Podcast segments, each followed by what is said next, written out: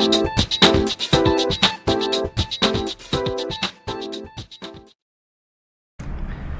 い、こんにちは。株式会社工藤研の斉藤です。工藤研治療院経営のヒント、本日は第54回をお届けいたします。工藤さん、よろしくお願いいたします。はい、よろしくお願いします。はい、では早速今回のご質問です。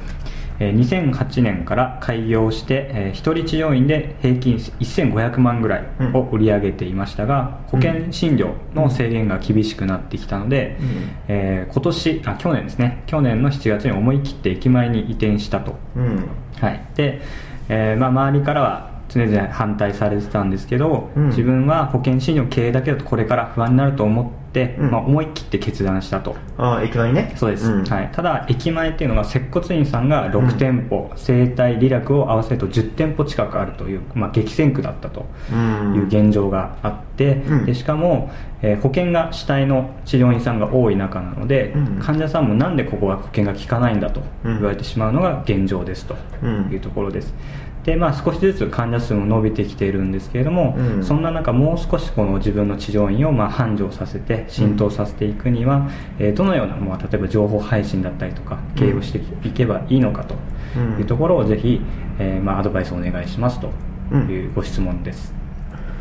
これはね、まず、はい。新規集客実費取りたいんだけど、はい。いわゆる、なんで保険効かないんだって。その多分、新規集客経路に問題があるとはい、あ思うね。あ集客経路。はい。で保険が効かないんだって言われてしまうの現状でしょ。つまりはい。保険が効くという前提で集客うん。を持って来てるわけだよね。なるほど。ということは通りがかりの人が多いんじゃないかな。ああそうですね。でホームページで実費しか書いてないのに、うんなんで 保険が効かないやと効かないでしょ。はい、元がダメなんですねじゃあ。うん、だから多分通りがかりはい。とかだよね、うん。で来た人に通りがかりとかで、えー保険証を持ってこられた方で保険が使えないってことは、うん。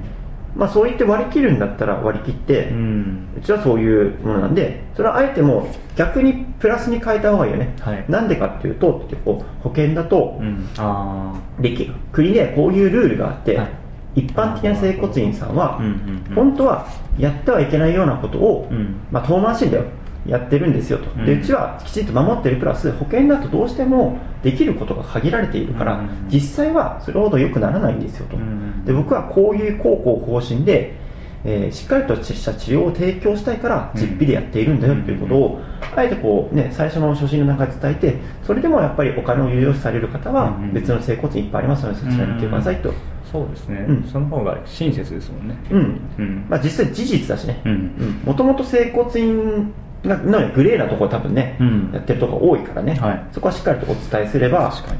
まあ、それで来るで文句言う人はねもうん。う仕方ないよね、うん。もう他行って行ってくださいとか、うんうんうん。あのーうちのクライアントさんのね某亀有のねポカポカさん。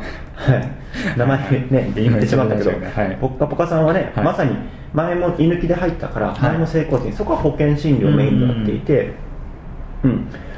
でまあ名前は変わってるけどなんで保保険目当てでね、はいはい。来る人もいると、まあ、しっかりそこは断ると、うん。うん、断った方がやっぱり自分も気が楽だし、うんうんで近くにも整骨院あるとそっちの保険やってるところを紹介すると言ってたけどまさにそっちの方が割り切るということがうん重要だよね、そうですね。うん。患者さんに合わせるんじゃなくて自分のスタンスに患者さんを合わせていくっていうことを、まあ、腹くくるというか、うん。多少ねそこですれ違いがあるんだけど多分ね10人中7人くらいは納得してくれるもしくはまあ他行ってくれたりそんなにクレームになることない。よ、うんそもそも別になんか法律に反してることやってるわけではないし、うん。うん。あと集客経路だね先に言った。そうですね。うん。集客経路をホームページしたら実費がメインって書いておけばいいわけで、うん保険診療で期待されるのは違いますよって、うん、だ集客媒体がなんか違うんだと思う、うん。看板もしっかりとそういったこと書いておけば、えーこれはね名前をね変えてもいいかもしれないうねん。整体院とか。うん、うん。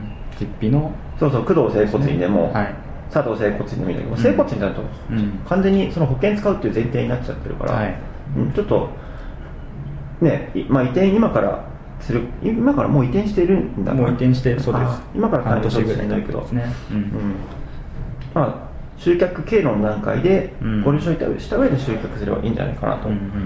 思いますね、うん。まず集客経路の入り口の部分をうん。見直すことと、うん。あと来院した患者さんにうん。しっかり教育するってことですよね、他の治療院との違いだったりとかそうですね。診療の違うところとか、うん、言ってダメならもうそれで仕方ないよね、はい。でもそこれ先生の心構えの部分だからそこに引け目を感じちゃいけないよね、うん。そこだけ気をつけていただければかなり改善してくるんじゃないかなと思いますねはい。ぜひやってみていただければと思います。はい、ということで工藤研治療院系のヒント本日は第54回をお届けしてまいりました。工藤さんありがとうございました。はいありがとうございます